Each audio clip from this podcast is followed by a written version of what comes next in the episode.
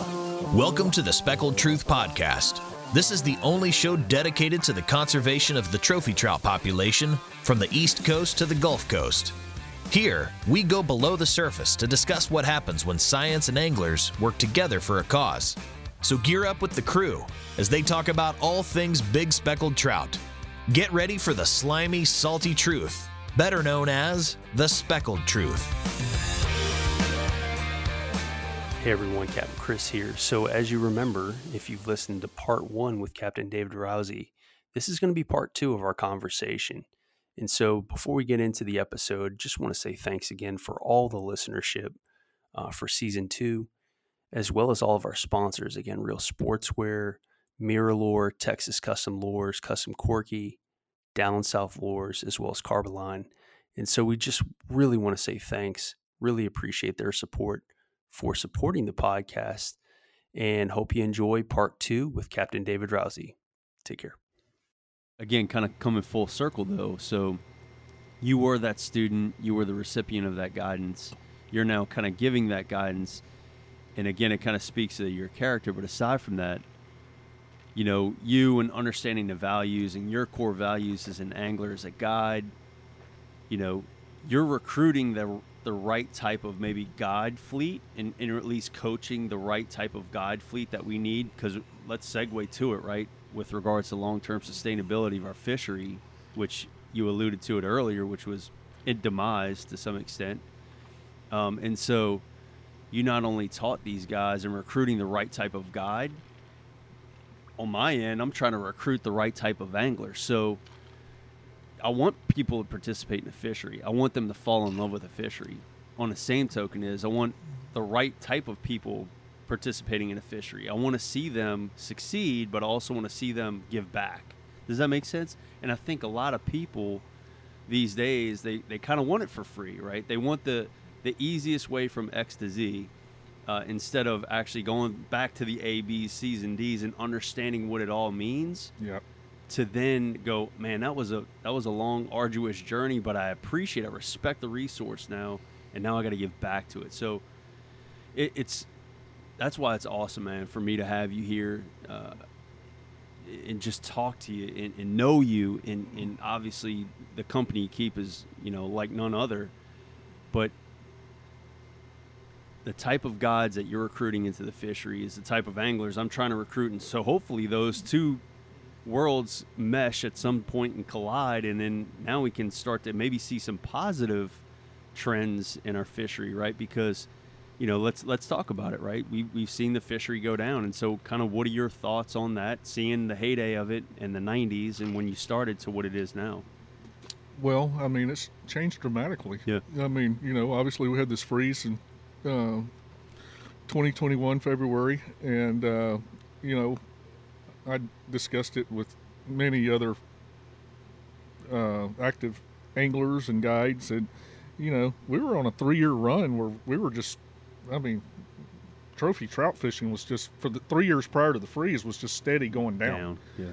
And um, and you know, the, unlike areas like Rockport or Port Aransas or you know Matagorda, we um, you know this is basically like a lake down here. Mm-hmm. You know, you don't you're 45 miles from the closest pass, so you're basically landlocked in Baffin. What's there is there, and what breeds there stays there. And you know, since the early 2000s in Croaker, and I'm not blaming the croaker. It's what you do with the croaker, and the croaker's not responsible for throwing the fish in the ice chest. Okay, I don't care what you catch a fish on the responsibility comes after you land it. You either kill it all or you throw it back. Yep. It, it just it's no no no different than the gun, you know. Yeah. So actually, um, when I had lunch with Jay and Cliff and Lowell uh, over at Snoopy's, we were talking about really kind of the same thing. It's like Croaker aren't responsible for putting them in the ice chest, right? Because Chris, let's face it, probably uh, us here at this table, you give us a corky in the wintertime, we're going to do some damage, right? But we we have evolved as an angler. We understand the fishery now that that's not sustainable, and so you can do damage with great anglers and throwing throwing tails and corkies and whatever it is, just the same as you would croaker. Croaker does, I'm going to say it makes it easier Yeah. for the novice, right? But again, it's it's the mentality in each of those individuals that really puts them again into the ice chest, which long-term sustainability if you continue to take more than you give you're going to have less to take Absolutely, and Right. uh, you know, and with the the slot fish, um, you know, down here, there's, I mean, we have some porpoises in the bay, but in Baffin, you know, we don't very, very, very few sharks. I mean, I've seen like five sharks in 32 years, and most of them really, and most of them really small, and um, uh, so once a trout gets to be 20 inches here, it's got all the potential in the world to become a trophy fish. Mm-hmm. and um, when you start you know they started with the top end trout when croaker first got started and they, they did a number on them and we were blessed. I mean we still caught big fish you know. I mean i caught a lot of big fish up through i think oh gosh uh, you know it was really good i'm to say to about 2012 i could be off on that. And you know then it was you know you started seeing some changes and eh, there wasn't quite as many. You were still catching them but the three years prior to the freeze it was way down. And uh, to the point myself and others were literally on the water sending texts going god can you believe this? You know you can catch crap big yeah. And uh, the trout catches, you know, you're still catching a lot of solid fish, but you just weren't catching as many of the big fish. And you know, it, it's just like hunting a ranch. You know, you sh- you shoot out all your 20 to 25, not shoot out. Say you're shooting for the deer hunters a, a four-year-old 150 inch 10 point. You know, you start taking those out of the pool, you're you're left with a bunch of quote dinks yeah or cull bucks, and that's that's what's happened all up and down the Texas coast. And some bay systems get replenished a lot faster because they have coastal passes. That doesn't happen in Baffin and the Laguna. Very much. I mean, there's a little bit of an influx, but not much.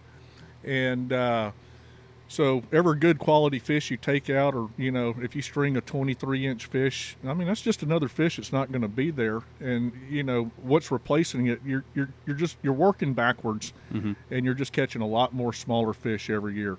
Now you top that with the freeze of this year, and I kept really good records of the freeze this year every day on the water, and um, and the best I can figure, I'm talking trout to hand to me as a fisherman in my group because I keep records of all year round anyway. yeah But trout to hand after the freeze here in the Laguna, I mean, absolutely conservatively down 80% in the Laguna Madre and, and a little bit lower in Baffin, but not much in the 70s yeah and um, and you know, so we got all the pressure on the bay.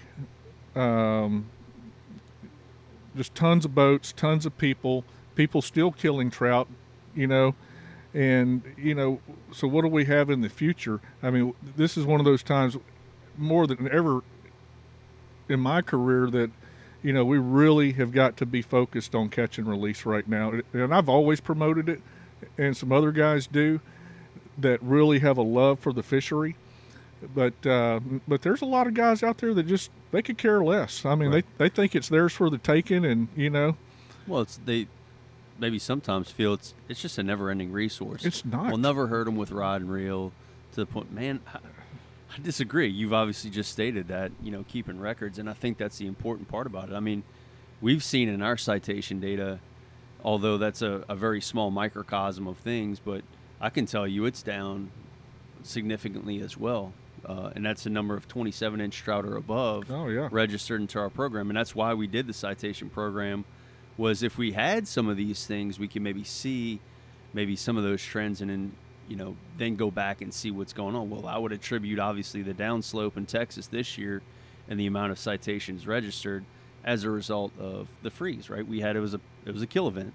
And, and so obviously some areas got affected more than others but still number of pressure or the amount of pressure uh, no change in mindset doesn't necessarily that that trend may not come up next year you know? And, and that, that's where i think you know you again teaching guides hopefully us teaching anglers are like man we can take an active role into getting the fishery back to where it needs to be. Not to say you got to keep everything or kill everything or or catch and release everything, uh, but man, just be responsible. And and aside from that, like understand, like I fished the last two days, I didn't keep one trout. Would I? Would my kids appreciate some trout going home today? Absolutely. But you know what? It's the right thing to do post freeze. Um, and, and I had a great time and, and caught plenty fish. And that's where just that simple change in mindset of just it, it's the responsible thing to do. And I, I, keep harping on it, but anyway, I'm sorry to divest there. No, no, David. you're fine. I, I just, you know, and that's the thing, you know, there's a lot of guys that uh, released their trout this year, but some of those same guys, not all of them, but, you know, said, you know, next year we'll start keeping them again. And I'm like, well, where are these? Why would you start keeping them next year? Yeah. I said the only new fish you have in the bay are the ones that spawn. So you're talking about an inch long fish. Yeah. You know, I was like, there are no new fish in the bay. In fact, there's less fish because of the ones people killed during the warmer months. Right. And uh, you know this this you know I, I know I'm not going to be keeping any trout on my boat this coming season again. Mm-hmm. And my clients, clients do not care. I mean, if you know, and now, granted, I am keeping zero trout. Uh, if they want to keep a redfish or a drum that we happen to hook into, that's Go fine. But we're not keeping limits of those. Since the freeze, I bet I have it cleaned 30 fish. No kidding. Yeah, and that's a lot of man hours on the water. Yeah. And uh, it's not to say you didn't catch a lot oh, of no, fish. No, it's no, we caught say, a ton of yeah, fish. Right. So I mean, I don't want people to go, "Oh, well, the reason he's not cleaning fish is no, no, no, no, no, no. We, I mean, yeah. we caught a lot more fish than I thought we were going to catch after the freeze, and uh, um, but uh, it's just it's a credit to the customers, the clients, the anglers. You know, they understand the situation, and they're like, "Hey, you know, we're out here to have a good time," and this is a very something I want to say because I've had people tell me, well, those people rely on those fish to feed their families. Whoa, back up. They're not spending eight hundred to a thousand dollars to fish with you as a guide, so they can might catch a few fish. You know, yeah. I said, you don't realize how expensive that fillet is? You know how many fillets you can buy a farm raised fish at HEB for that much yeah. money? How much beef you could buy? I said, do not give me that argument that they're feeding their families. No, this is about the sport. You know. Yeah, they're feeding wagyu, man. Yeah. Right. I mean, it's like that expensive. Uh, uh, exactly per pound, right? Yeah. I mean, equivalent, right? And once you actually start factoring cost, lodging, bait, food, keep going, right? Yeah, I mean by that by that point it's like fifty dollars a pound. Yeah, you know, probably at a minimum. At a minimum, yeah. exactly. So, anyway, that's a good point though. That's a really good point. So, I mean, all right, where we're at where we're at now, I mean, propositions in, in terms of getting back to that heyday. I, I pose the question. I actually really like your thoughts on this, it, and I'm not. This is, this is dangerous territory. I, I'm not to lie, right? But you know, listen to Cliff's stories. Listen to your stories. 85 pound stringer from a day, right? Catching seven to nine pounders like it's nothing. Well, hell, man. I mean, how do we get it back to that? Do we do we close a fishery, make it catch and release only for a couple of years to see how it responds? Because I would venture to say that uh, I think a lot of your clientele, a lot of guides' clientele, would be super interested in having an 85 pound stringer day.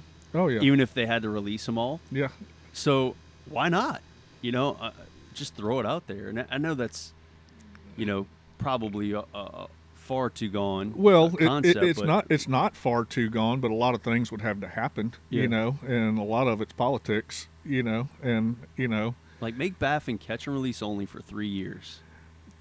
Uh, I mean, yeah, I would love that, but yeah. I, am not that far out there. Right, I right. mean, I'm sorry. No, that's what I'm saying. I know it's down dangerous ground. No, it's it's it's uh it's it, it could be there, you know, if if you know, as much as I love being a, a uh, in Texas and considering myself a Texan, even though I was born in Louisiana, you know, I wish our I wish our fishery was, was regulated more like a Florida, more like the mountain states, more like Alaska. You know, they take those fisheries so serious, mm-hmm. and they you know just way beyond to make sure that they have great fisheries, not only for numbers but for quality. And uh, Parks and Wildlife does a lot of good things. Uh, I know their hands get tied on a lot of it, but uh, you know, it will never be the same unless some drastic actions are taken. You know, unfortunately, I just heard that they're fixing to, you know, the uh, what's the word from this JFK South. Mm-hmm. that whole deal's fixing to be lifted and it's Okay. fixing to be back to five again Gotcha. with one over 25. How could you even shut the fishery down after a freeze if you're going to take it back to that? I Yeah. mean, I, I totally don't understand it. Um, you know, and, and I will walk down a dangerous road, you know, as far as this conversation goes. I, I mean, a lot of people don't like me anyway because of my stance, and I'm perfectly fine with that. Yeah. Uh, but you know, in my opinion, you know what needs to be done is they need to. Even if you kept croaker as a game fish, I mean, kept it as live. If well, let's let me back up. If you eliminated croaker as a live bait, it would fix a lot of problems just to start with. Yeah. Um, you would obviously the trout would rebound exponentially if there were no croaker fishing. There are so many guides now. I mean, guides are just running out the woodwork. Uh, most of them are part time, but if there weren't croaker, most of those would go away, Mhm. Which would also further help the trout come back. And you would also regain something we've other other thing we lost, and that's a croaker fishery. That doesn't exist anymore. I mean, that, they have completely wiped that fishery out Yeah. for the guys on the piers and the, you know, uh, soaking bait in the channels and stuff. All that's disappeared. I mean, we, we wiped out that the croaker or the use of the croaker and the way that's being used has wiped out two fisheries: trout because And they're croaker. going into ice chest, and croaker because they can't get big enough to, you know, to be caught again. Uh, but that's the short answer. What needs to be done, in my opinion, uh, you know, it's it's way too political of a subject. Uh, uh, I know it'll never be done, uh, Yeah. but it needs to be done. Yeah, and, and I mean, I know that's again a slippery slope in terms of you know talking about it, you know. But on the same token, is the heart's there in terms of trying to get a fishery back to what it once was, you know. It, and that's that's I think where the true intent is, and and I'm open to whatever measures have to happen to get it back to that, as opposed to perpetually going down.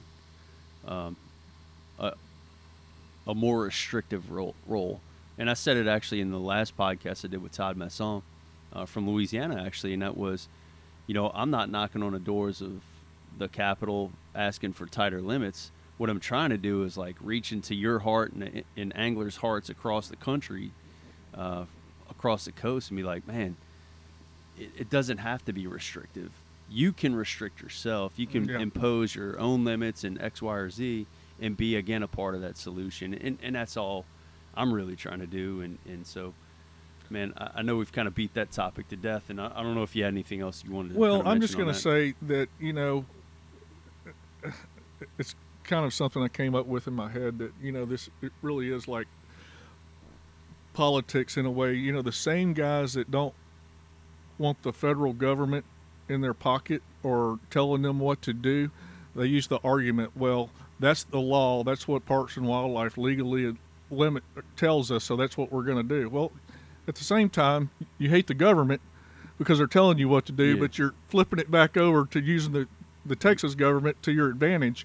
You know, telling you that you can do that. so you're going to do Yeah, it. So now that now the government's the big your big buddy yeah, and uh, you know the what I see though, and what I'm really hopeful, and what I do see up and coming is uh, younger guys, way younger than myself, are really learning to be pro catch and release. I got to give it to them, and uh, uh, they they're carrying the message really well. A lot of them are catching on to it. A lot of them aren't. You know, they they want to do their glory shots on social media and Mhm. throw them up on the front deck of the boat and throw Yeah. them over their shoulder. Uh, there's still a bunch of young guys that do that, but for the most part, the, the young guys I'm around and really spend a lot of time with, them and even their friends outside of my circle, you know, they're they've really down with the catch and release, and they want a trophy fishery Yeah. because you know they'll go out and they'll say, you know, we really whacked them today, and I'm like, well, what's whacking them? It's like, well, Joe caught six trout up to four pounds, and I'm like, oh, okay. yeah. And he goes, I had eight, and you know, I had six trout and two reds, and I said, that's really whacking them. I said, that sounds like a damn slow day to me. I said, let me tell you this story, where you know you could do this, you know, that was a super slow day because you would catch a hundred trout from two to five pounds in an afternoon. Yeah. You know, literally, and I was like, those are good days. That's what we had, and that is what has been taken away from too many people harvesting too many fish. Uh, regulations that are way too liberal for the amount of people that are utilizing the resource, and then you throw a freeze in on top of it. Yeah. I mean, like guys, come on. I mean, this is this is as easy as reading a pothole. I mean, Yeah. you know, It is inspiring, though, that some folks are coming around. I mean, we've seen it. You know, we got a lot of messages as well that, you know, folks are just coming around and saying, hey, man, I, I used to be, go out there, you know, catch and kill them all. And now I'm, I'm keeping just a few, right? Yeah. For me and my family and whatever it is. And, you know, I appreciate that. So I take those messages of inspiration to Oh, keep they going. are. I take, you know, inspiration from literally having these conversations with you, with Doc McKee, with Jay Watkins. I mean, you just keep going.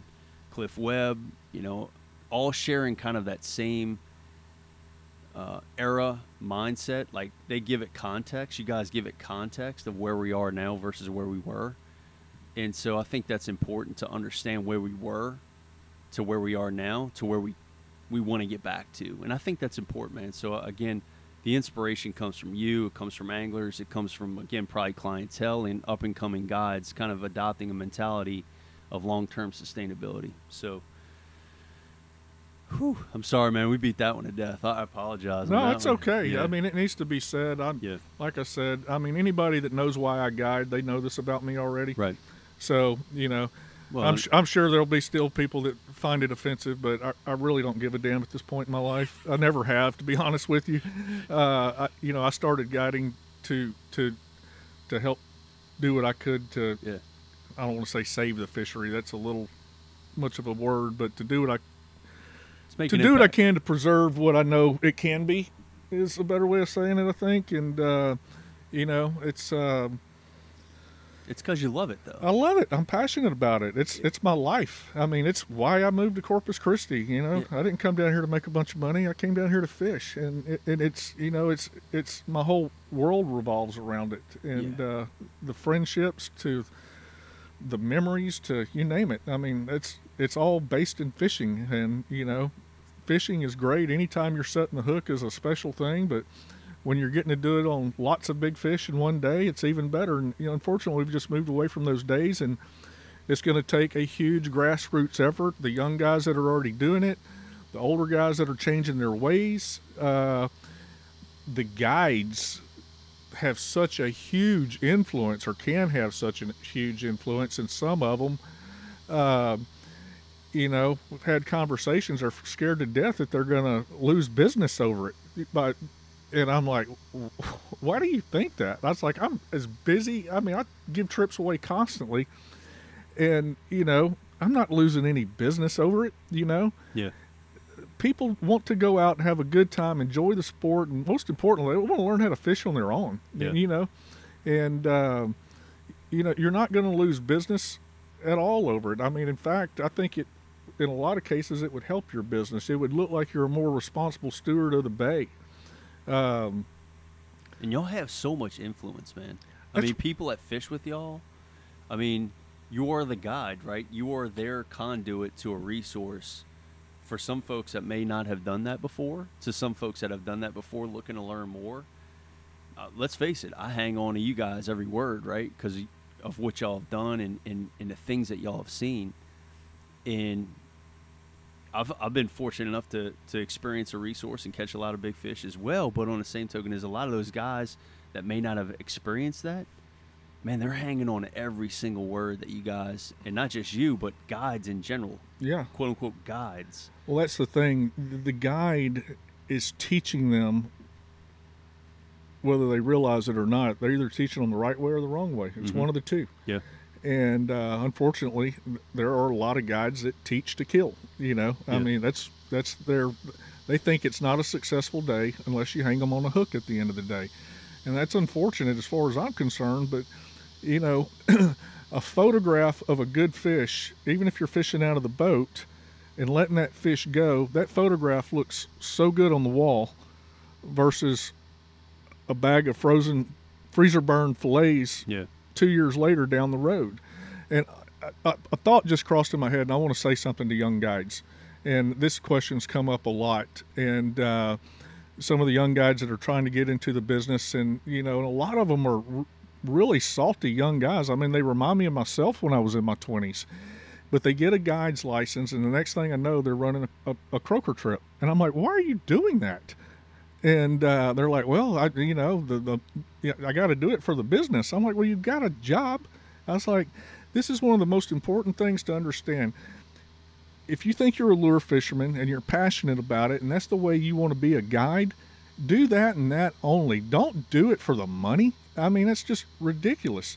You know, if you're not out there fishing the way that you enjoy fishing, I mean, what's the point? I Yeah. mean, do your thing the way you love to do it, and that's why I do what I do.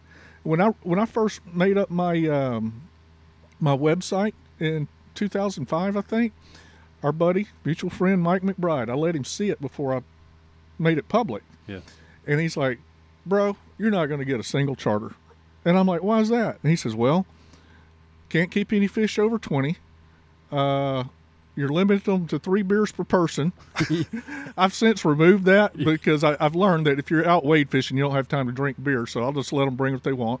Only twice have I had to think, bring groups in that were getting belligerent. Yeah. And uh, and I said, well, you know, Mike, I don't need the money. I've got a good gig to make a living, Yeah. and uh, so I'm gonna do it my way. Well, it turns out that was a perfect business plan, and you know, so I I get like Jay or whoever else that does it like that.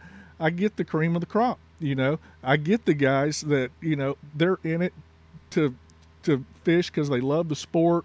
They want to be educated, and I, I'm not getting the Chamber of Commerce crowd, but I'm doing it the way I want to do it, and uh, that's real important as a young guide to a young guide is to do it the way it's fun for you, and you know you're entering these tournaments with lures, and you know that's what you really love to do, but you know you're you're going out and croaker fishing, Yeah. and you know, and then you feel like you're obligated to kill the fish because you're croaker fishing. Right. So, anyway, but just something I wanted to add for the young guys. This season, we'd like to recognize one of our newest sponsors, and that is Down South Lures. From their regular 4 inch Southern shad to the 5 inch Supermodel and versatile 3 inch burner shads, it's easy to see why these baits have become a go to for many Texas anglers. Designed with their unique hybrid tail, its natural swims in the fall action produces big trout not only here in the Texas coast, but across all estuaries. Aside from that, though, they're made right here in the USA. So be sure to support this Texas brand that supports you in pursuit of that next big bite. Real Sportswear humbly started making shirts for a few local fishermen. Rooted in simplicity and utility, Real's minimalist approach is a reflection of what binds the fishing industry together. Now found throughout many coastal retailers, their lineup of comfortable and functional gear aims to make your time on the water a success. So next time you're gearing up, wear what guides wear and consider real sportswear. MirrOlure is an iconic inshore fishing lure company found in every angler's arsenal. From their legendary lineup of lures such as the Top Dog and Catch 2000 to their versatile soft plastics like the Little John and Marshmallow. These lures not only catch fish, but have produced for decades. So whether it's a 17 MR or a Paul Brown Series Fat Boy, always remember to tie on a MirrOlure and turn on the bite. Texas Custom Lures and the original Custom Corky have been podcast sponsors for the first two seasons, and we're incredibly appreciative. This Texas brand, with inputs from the most respectable guides across the Texas coast, complete every big trout angler's arsenal. With great fish catching colors, my personal favorites Texas Turnip, Bay Mistress, Plum Nasty, to name a few. It's easy to see how these things produce time and time again. So, next time you're targeting that next big bite, I highly encourage you to fish the original custom Corky. And remember, the big girls aren't colorblind. So, you mentioned a couple stories, um, just legendary stories down south, right? I mean, what, what was one that kind of stands out to you? or was Um, it that one with Mike, or, or were there oh, others? Well, I mean, those were those two days in a row Oh, yeah, were two yeah. si- very significant days back to back. Um, but you know, Or what, does a certain fish stand out to you the most?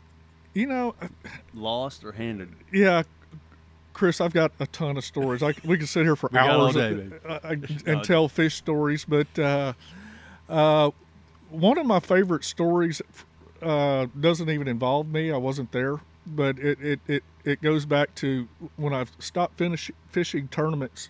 Uh, I, I stopped fishing tournaments in 2012, and um, and and I, it, it what happened is I still loved to fish tournaments. I was really competitive, and I loved all of that. But it was hard to get on the right fish for tournaments, and because at that time I was guiding full time, Yeah. and, and and and be successful in getting my clients on fish every day. And it just got to be just too much. And if I fished a two day tournament on the weekend, that meant you know my you know that would put me at a minimum of four or how many days is that? You know, 14 days on the water, or Yeah. whatever. 12 days in a row. I'm from South Louisiana, so I'm yeah, I can't count that. either. Yeah. and uh, but anyway, but my last tournament partner when it was two man teams was uh, a gentleman named Mark Holt. I know you know that Yep, name. Yep. And um, he and McBride, we were introduced. That's a cool story in itself. I'd always heard uh, Mark's name through McBride, and one day fishing. I say one day, it was actually one night fishing cathead at two o'clock in the morning. I got out there about midnight. Foggy, March, calm wind. I mean, dense fog. You can't see anything, and it's night on top of it. And I'm sitting out there fishing all night. It starts barely breaking light, and you still can't see 30 feet. And I hear a cough, and I'm like, "Hey," you know, it's, it's like, "Hey," and you know, we're talking to each other in the fog, and me and this guy walk up on each other, and he's got a, a, a really big trout on his stringer, and he, I'm like, "Wow, nice trout." And he's like, "Yeah, I'm gonna release it." He's like, "Can you just snap a picture of it for me real quick?" And I'm like, "Sure." And I take a picture of it, and he releases the fish right there. And we introduce ourselves. It was Mark Holt. And and I was like, Mark Holt. And he's like, David Rowsey. And he's like, oh, McBride, blah, blah, blah. And, you know, we make that connection. And we'd sit there and just visit forever. And um, eventually we become tournament partners at, the end of my tournament fishing. And uh, but this story is a, a Mark Holt story. What a fine! He, he, he's an absolute animal. This guy. He, he's truly. He's so under the radar, and he's the most mild mannered, soft spoken, but he's the most hardcore, fanatical fisherman I've probably ever met. And um, Mark caught this fish way in the back of Baffin one time, and um, he's got a cabin up at the mouth of Baffin. He, he caught this fish, and it was like, I don't remember exactly, but it was over 11. It's like 11 and a half, pushing 12 pounds. And he knew it was his lifetime fish. And he's like, you know, I'm finally going to mount a fish. He never mounted one, all the big fish he had caught over the years. And he, uh, he said he got the fish up to her and she rolled over on her side and he said, you know, her eyeball looked like a silver dollar. She was so big. And he said, I instantly knew that I couldn't kill the fish. And, and he's like, what am I going to do? I got to have a picture of this fish. And he dumped out an ice chest in his little 18 foot boat. That's, you know, it looks, he looks like a commercial fisherman out Oh, there. He's yeah. always by himself and he's got a boat from the 80s to this day. Seriously. Yeah. And I mean, you think he's running trot lines out there, but he's he's a badass. And so he dumps out this ice chest, and uh, he fills it up with salt water, and puts the fish in the in the ice chest, no aerator or anything. Runs the boat to the mouth of Baffin, comes across a commercial fisherman, waves him, waves, and asks if he can come in. The guy waves him in, and he's like, "Hey, I caught this huge trout. Can you just take a picture for me?" The guy's like, "Sure." And so he jumps out of the boat, grabs the fish, takes the picture, throws it back in the ice chest. The commercial guy says, I thought you were going to release it. He said, I am. He said, but I'm going to release it where I caught it. And so, then if I remember the story right, it was like 12 miles one way to where he had caught the fish. So it's just one of the coolest stories. So he put the fish back in his ice chest, drove it back the 12 miles the way he just came, and released it right back on the same shoreline, exactly where he caught the fish, That's badass. and uh, you know, just let her go. That's to me, that's just that is Yeah. just a class move beyond class move, and uh, you know, I fished tournaments before where they give you the fish back. They're alive, but they give them. It's your responsi- responsibility to let them go. And Mark and I have actually done that in a tournament, and uh, you know, put them back in the boat and ran back south. And Like I'd launched here at Bluffs, the tournament was at marker 37. Yeah. Ran them back south, you know, on the second day. The you know the tournament was over, and uh, released them right back where we caught them. And the only reason I would have ever thought to do that was because of Good that mark. story. But uh, I've had some really, uh, you know, I I've you know in 32 years of fishing down here, I've caught six trout over 10 and one over 11. And you know, I know that sounds like a lot of fish, but when you consider the man hours I've put in to do it, I mean, that's not a lot of fish. Yeah. I mean, that is thousands and thousands and thousands of man hours to accomplish that. Haven't caught a 10 pounder in, I think, six years. Uh, nor has a client. Uh, caught a lot of nines, nine plussers. Uh, uh, your friend Michael Fry caught a, a one last was year right stud. before the freeze. He Yep. caught a 31, nine and a half right before the freeze this year. So, uh, I saw him in a magazine, in Texas Saltwater Fish magazine. We're at work, and I was like in my break in our break room, and I just so happened to open it. and I'm like, look at this. And then he had, uh, I, I took a picture of it, and I texted it to him, and he's like, man, he put that in there. and I'm like, that's a damn good fish, man. yeah, I haven't even used that photograph yet. I mean, I, I, I, I don't think I've used that photograph. I, I'll probably use it this year. It's- I've got, but you can tell it's huge because Mike's not a small guy. No, yeah, and uh, I mean this fish looks huge in the picture, but uh, you know I can remember uh, wade fishing at East Kleberg Point one night, and um, and my old tournament partner Matt Holly, he was living in Houston working for like SpawGlass or some big commercial construction company, and he drove in and he had he had done like a concrete pour that morning, like it you know he'd been up since midnight the night before. Yeah. So he got there and we loaded up on the boat, went down to Cat not Cathead, but East Kleberg Point and started fishing at night and everything was right, the bait was right, and two hours into it, Matt he's like, Man, I he goes, I'm literally falling asleep on my feet. He said, I gotta lay down. And I was like, Go ahead. And I said, I'm gonna keep fishing. And I fished. I caught a bunch of small fish, nothing big. Matt gets out of the boat unbeknownst to me, walks up behind me, and Matt's he's a real tall guy and he's got a he's got a kind of a high pitched voice and he never tells me he's in the water. He goes, You catching anything? Just scared the hell out of me. Yeah. About you know, jumped out of my boots and I'm like, No, man, you know, and my heart's racing because of him. And I mean, I'm trying all night to catch a good fish, and he just like makes one cast and is talking to me, and just boom, you know, he catches like eight and a half, like his first cast out of the boat. I'm like, God, God, you know, I was so mad. But it, it rolled on into daylight morning, and I've got a lure hanging up here somewhere that a lot of people never got into throwing. I loved it, but I would only throw it when I knew I was in big, big fish. And it's called a Yo-Zuri Hydro Pencil. It's a huge topwater, big old number one hooks on it. And I was throwing it that morning, and I threw it over a rock pile that I knew was in front of me. It was a real long rock pile, and this thing gets crushed. And, uh, I, and she's coming out of the water. I can tell, you know, I, it's it's it's one of those fish. It's a ten pluser. I don't know if it's ten or twelve. I just know it's huge. And uh, I, I get her up to me. Everything's going right. She starts dogging down towards my feet, and where I'm, you know, she's like right under me, and I'm I'm trying to pull her up with a rod, but she's so strong I can't and all of a sudden my rod goes off in the air and you know you hear it snap and uh, she comes loose and i'm like oh my god you know this is I Yeah.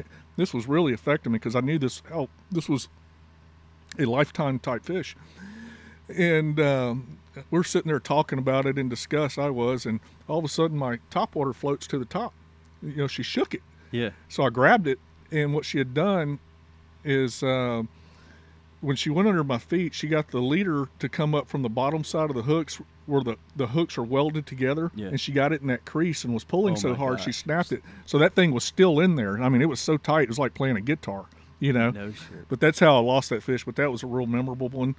And uh, uh, another great story, a great lesson, uh, is uh, we were fishing a bash tournament one time, and we were in the Badlands, and I was up in this. I mean, I had some fish like pinned up in this little bitty tight area. I mean, you couldn't really even fish two people in it. And uh, I walked in there with a, a, a Halloween or an 808 colored fat boy, and I threw up in there. And I'd already made a lot of casts, but I finally get a hit, and I set the hook, and this, you know, I mean, it was an eight pound class type fish, huge for a tournament. Right. She comes up just shaking her head like crazy, and I'm on the reel handle, you know, trying to get the slack out. Yeah. And she goes down and she comes back up again, and I think I've got it under control. And she throws my corky off to the side, and I just see it go tumbling through the air. yeah. And I'm just like, oh my God. Well, it hit the water, and I'm in knee deep water. And I just put both hands on my knees and bend over and just like, you know, just, oh my God, I can't believe I just lost that fish, you know. And I'm sitting there, my rod tip's in the water, I'm bent over on my knees. And all of a sudden, my rod just lunges forward Yeah. and and I just naturally set the hook and another fish was with her and the second fish ate the corky when it flew out of that one's mouth and it caught me off guard. I got a terrible hook set on Yeah. it. Got her halfway to me, then she threw it. And you talk about just Insult to injury. just head screwing you for the day. I mean, I was so disgusted.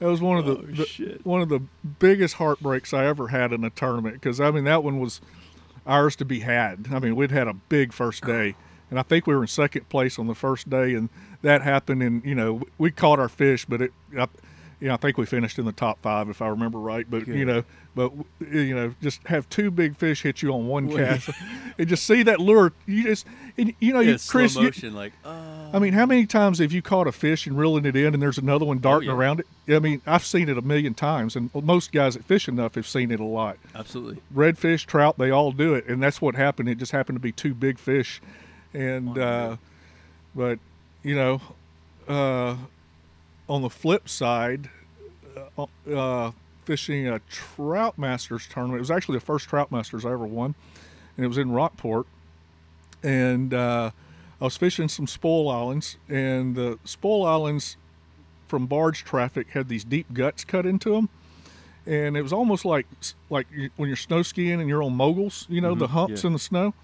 So you would you would drop off in one trench and you'd cast around these moguls, and then you would have to step up on another mogul to go a little bit further. Well, I was I had two rods with me, and I had a topwater, a ghost full size super spook. It's a lure they don't make anymore. On one, and I had a bass assassin on the other. And I'm I'm I got up on this mogul and I'm working this topwater through a a deep gut that is maybe five or six feet wide at the most, and the sun was just right. And um, as I'm working that topwater, I see a big trout come up under the topwater and just look at it, and I just watch her fall down tail first, and I'm like, oh my god, you know, she she she checked it out, but she just would not commit to it. I'm literally right by the bank. I reel it in real fast. I toss that rod instead of taking the time to put it in my Yeah. back. I toss the rod up on the bank. I grab my bass assassin rod. I throw in there and I like bump it twice, get a hit. Boom, six and a half pound trout, and without a doubt, I mean that was my anchor fish that gave me my first trout master win. So you know, you got stories like that, lots of, you know, I cleaned off this table so you'd have room to set up your equipment. But there's a bunch of pictures stacked up over there of fish that I used to do a lot more seminars and, uh, uh, you know, for fishing clubs and what have you. But most of those pictures over there are clients that have caught. I mean, there's probably 10 pictures in those 8 by 11 frames and maybe 12, and two thirds of them are clients that have caught 10 pound trout with me. No so, kidding. yeah. So That's amazing. th- those those days were very very special and uh, um, so anytime you got a memory like that um, you know uh, i've got just tremendous memories of young kids coming out and that are just are so nervous about getting up to fish and just watching them have a tremendous day and just knowing at that moment you just gut hook that kid for life Right. and uh, you know getting texts or from his dad years later, going, "Hey, we're going to book a trip." Little Sam, man, you ruined him. That's all we do now is fish. He goes, I've spent a fortune on guides, freshwater, saltwater, you know. Uh, but I don't know. A lot of great catching memories. A lot of unfortunate memories of uh, uh, losing fish, and uh, but memories I've made with clients are uh, very very special. Just seeing people catch their lifetime best fish that I I think are I'm quite positive they'll never catch a bigger trout. Yeah. Those days are really special to me. Um, back to tournaments again. You know, I, I told you the story about you know the, the small guys were winning the tournaments and I needed to fish shallower.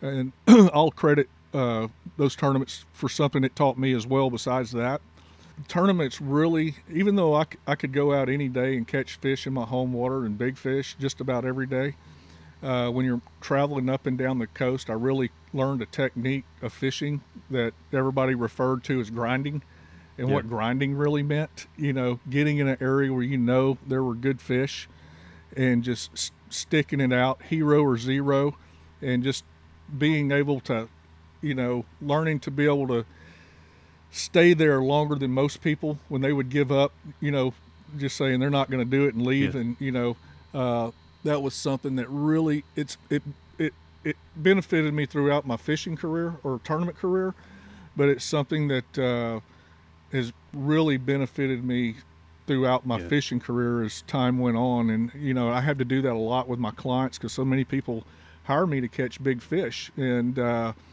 you know, the realization of it, they hire you to catch big trout in Baffin or the Upper Laguna, but 90% of them don't have the patience to do it. Okay. T- about 10% actually have the patience to catch big trout and put in the time and are willing to sacrifice, you know, hours of not getting a bite to get that one bite. There's really very few guys that can do that that I've learned and but the guys that want to do it, you know, I, I have to sell them on what we're talking about the grind. Yeah. And you know, that has paid off for me so many times where we didn't get a lot of bites, but you know, um, uh, we stuck it out. They stuck it out, and you know, so, some days, and I, I'm just they're just rolling in my mind right now. Yeah. You know, bottom of the ninth. You know, them catching an eight or nine pound trout, and you know, just being so grateful that they stuck it out, Shaking and shaking. voice quivering. Oh Yeah. man! I, and so uh, the reason I'm being silent over here is because I'm just taking it all in and understanding that, and that's what makes them so special to us, right? That's why we love them so freaking much, and that's why we do, you know, what we can to try to again conserve our resource, because that little I say little, but those freckle fish, man, teach you so much more about life than just fishing. Oh, you know absolutely. they teach you that persistence that grind that patience. You know they teach you humility. Absolutely. you know they also reward you with you know some some positive reinforcement when you finally do catch her and some confidence.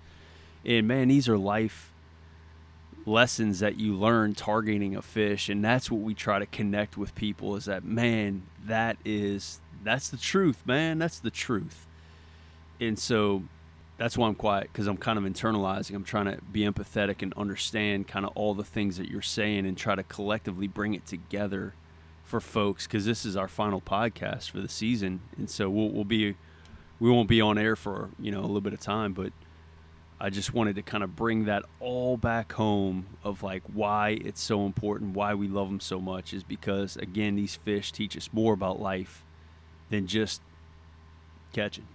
absolutely. So, Captain Rowsey, thank you, Oh, it's my pleasure. man. I I appreciate know I it. ran off on some tangents on no, you. I apologize. hey, I can almost 100% guarantee all the listeners will be like, Chris. Yeah, thanks for not interrupting. They they want to hear these tangents. They want to hear these stories. They want to they want to kind of understand who you are and, and some of the things that you've seen, and that's important uh, that people see that and understand that. So, again, man, thanks so much, Yeah, well, David. Chris, appreciate it. Thank you for being here. I know it's a long time coming. I know you Yeah. fished with me the day after you had done your first one with Watkins, yes, sir. and I told you that uh, you want to hear the good news or bad news. Uh, the good news is you got Watkins to do it. Number one, the the the bad the bad news is you'll never top him, and uh, so. Uh, you've you've had quite a run doing this for two years now, Yes, so it's pretty awesome. Yes, and sir. I'm sorry I was so slow to No. honor your your request of doing it, but uh, uh, it's it's been really enjoyable. And I, I will say just say one thing, and I'm just going to reiterate this that uh, uh, this fishery can be hurt with a rod and reel. Uh, we've already done it, uh, and it's really up to us to police ourselves. And if, if we don't do it, nobody else is going to look out for us. And I mean, if you're happy with a mediocre fishery, you know, just keep doing what you're doing and getting what you're getting. Yep. It's it's that simple. Uh, it, it, it's going to take an effort by everybody, and I would really challenge, especially the guides, to do the responsible thing because they are teaching their clients, whether good or bad, they're teaching them one side of the story or the other. And uh, you know, we all make a living out here, and we're blessed to be able to do this. It's like a dream come true for most people that are really passionate about it. And uh, but we got to be real careful not to fish ourselves out of a fishery. It's just, I just hope, especially the guides, is who I'm really speaking to, if any of them happen to listen to this. And uh, but for the young guys that I know are listening to this, y'all just keep that in mind. And uh, it's up to y'all. It's on your shoulders, and uh, just do it the right way. Take pride in releasing them, and you know, take your great pictures, put put those on social media, but let them go as soon as you snap your shot and you know, let's bring the fishery back. It's going to take us. We can't wait around on the politics Yeah. to do it for us. Yep. We have got to do it ourselves right now, especially since the freeze. If we don't do it now, if we don't jump on board, you know, it's it's going to be in a really really sad state in the future. So So to quote you uh, on every article you write uh, for Texas Saltwater Fishing Magazine, remember the buffalo. remember the buffalo. That's Well- right. Remember what happened to them. And I just happen to have this out. It has nothing to do this with this, but um, this is an arrowhead. No shit. and I, I just broke it. Here's the other piece to it, but couldn't you see that in a buffalo? Goodness gracious. No, That's from West Texas. that's Yeah, crazy, man. Isn't that beautiful? That's beautiful. but uh, you know, we saw what happened to the buffalo, and we don't want that to happen to all the fish. That's uh, beautiful. We can. Uh, we just all got to do our part now, and uh, so that's it. Yeah. Well, everyone, hey, thanks so much. I really appreciate all your listenership. If you've heard um, this podcast, want to say thanks for your listenership. Really appreciate it. Always remember um, to support our sponsors. Again, Real Sportswear, Texas Custom Lures, and the original Custom Corky Down South Lures, as well as Carbon Line. And uh, always remember take what you need, release the rest, tight lines, and God bless. Take care.